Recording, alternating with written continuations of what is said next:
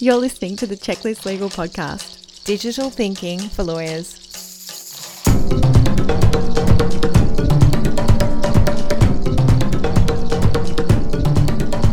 Hello and welcome to the Checklist Legal Podcast. I'm Verity White, a corporate lawyer and contract productivity enthusiast. Enthusiast? Enthusiast. That sounds better.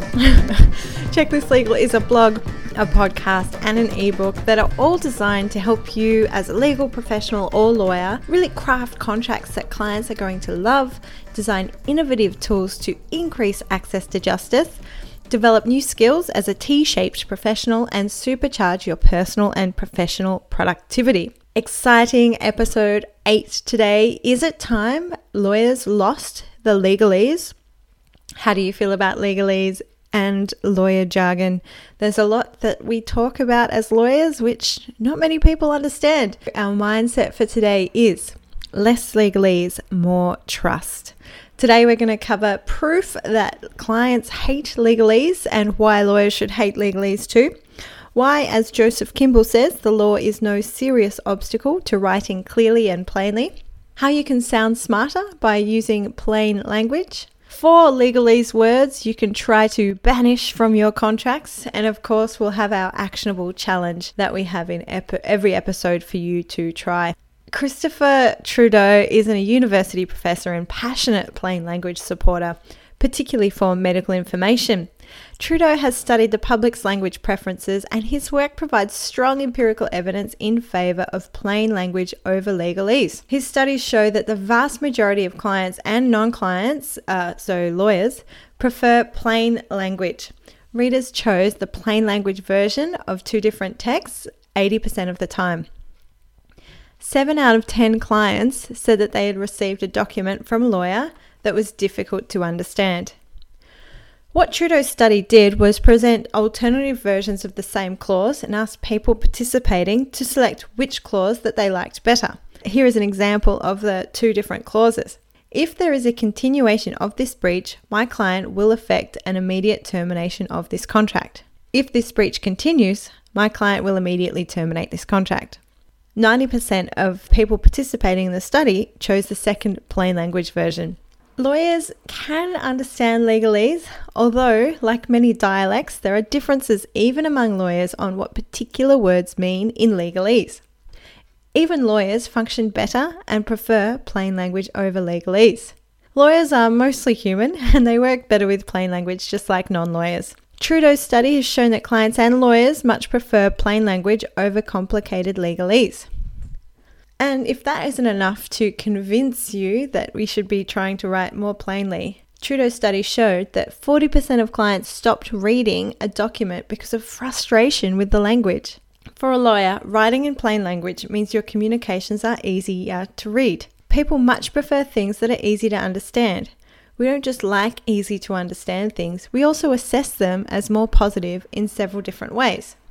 Caitlin Whiteman from Elemental Communications is a plain language and clear communication specialist, as well as a former policy advisor. Whiteman says that things that are easy to read create mental shortcuts, and we're more likely to trust and like things that are easy to read and understand. This can flow through to being more trusted and being engaged to complete more work. As Whiteman says, when your messages are easy to understand, they have a head start. She's even called it an unfair advantage. If the fact that clients and fellow lawyers hate legalese doesn't nudge you towards losing legalese, there are still more reasons to drop the legal lingo. You sound smarter if you use plain language. Legal flavouring is a term used to describe a word that either adds no meaning or has a perfectly acceptable plain English alternative. Just like too much salt in cooking, you need to watch the amount of legal flavouring lawyers add to contracts. Legal flavouring might taste good to the lawyer who wrote it, but to most other people, it's overpowering. In a study examining how the ease of reading affected people's perceptions of intelligence, Daniel Oppenheimer found that complexity negatively influenced raters' assessments of texts. The more complex the text was, the less people liked it, and the less intelligent they thought the writer was. Oppenheimer concludes the reason simple texts are preferred over complex texts is fluency. Complex texts are difficult to read. Write clearly and simply if you can, and you'll be more likely to be thought of as intelligent. Some people might say, but I've got to have some bits of legalese. Aren't there some legal words that just have to appear in contracts? Lawyers tend to exaggerate the extent to which the law requires specific legal wording for documents. Whether this is motivated by a desire to protect clients or protect their own business model, lawyers like to use specific legal words. Keeping these words in documents reduces the document's readability. Many plain language experts agree that the use of legalese and jargon is a crutch, a way of avoiding working harder. So do the hard work of being clear in what you write and find simpler words to use. There's lots of legal flavouring words that we can remove from our contracts. Here are some to start with deemed, shall, provided that. As far back as 1987, the Law Reform Commission of Victoria pronounced the word deemed as obsolete and recommended drafters do not use it. Why? Because it's confusing, and even lawyers have to stop to consider what it means when reading it. Better to use a plain language version. If you spot the word deemed, do a swap. Use considered as, is sufficient proof that, or regarded as, ditch deemed. Shall is another offender of uncertainty. Depending on what you are trying to say, shall might mean has a duty to, should, is required to, will, may, is entitled to. Why use a word with so many different meanings? Why make your contracts uncertain and unclear? There is lots of commentary on how confusing shall is, but I think Joseph Kimble says it best. Give shall the boot, use must instead, provided that. The Centre for Plain Language says lazy drafters make use of the term provided that because they aren't exactly sure what they mean. Clauses with provided that often contain exceptions or are extremely long and confusing, and you forget the first part while trying to understand the exceptions. The reader is left to construct a mental Venn diagram of what the clause actually means. If you spot provided that, ask the writer to explain it or change it. The best plain language version to use in place of provided that is to say what you mean. I'll link in the show notes to heaps of resources on plain language, including an A to Z of alternative words where you can do some word swapping with those legalese words. Steer clear of legalese. Do the work to understand your reader and write for readability so you gain trust. Complex texts are difficult to read.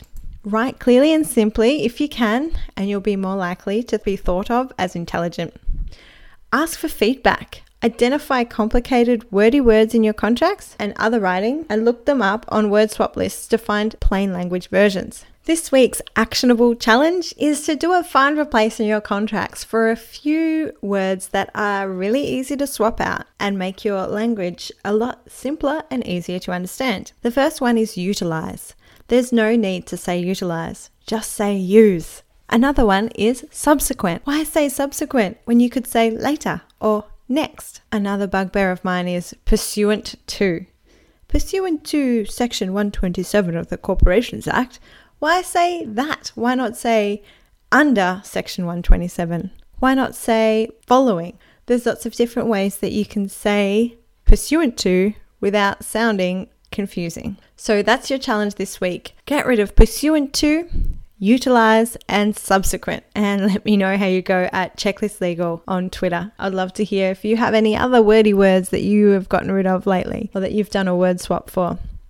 Thanks so much for listening. I'm Verity White. Head to checklistlegal.com forward slash podcast for show notes. Episode 8, Legalese episode. Next episode will be all about triple O productivity for contract processes and making them more productive. Look forward to chatting with you then. Bye for now.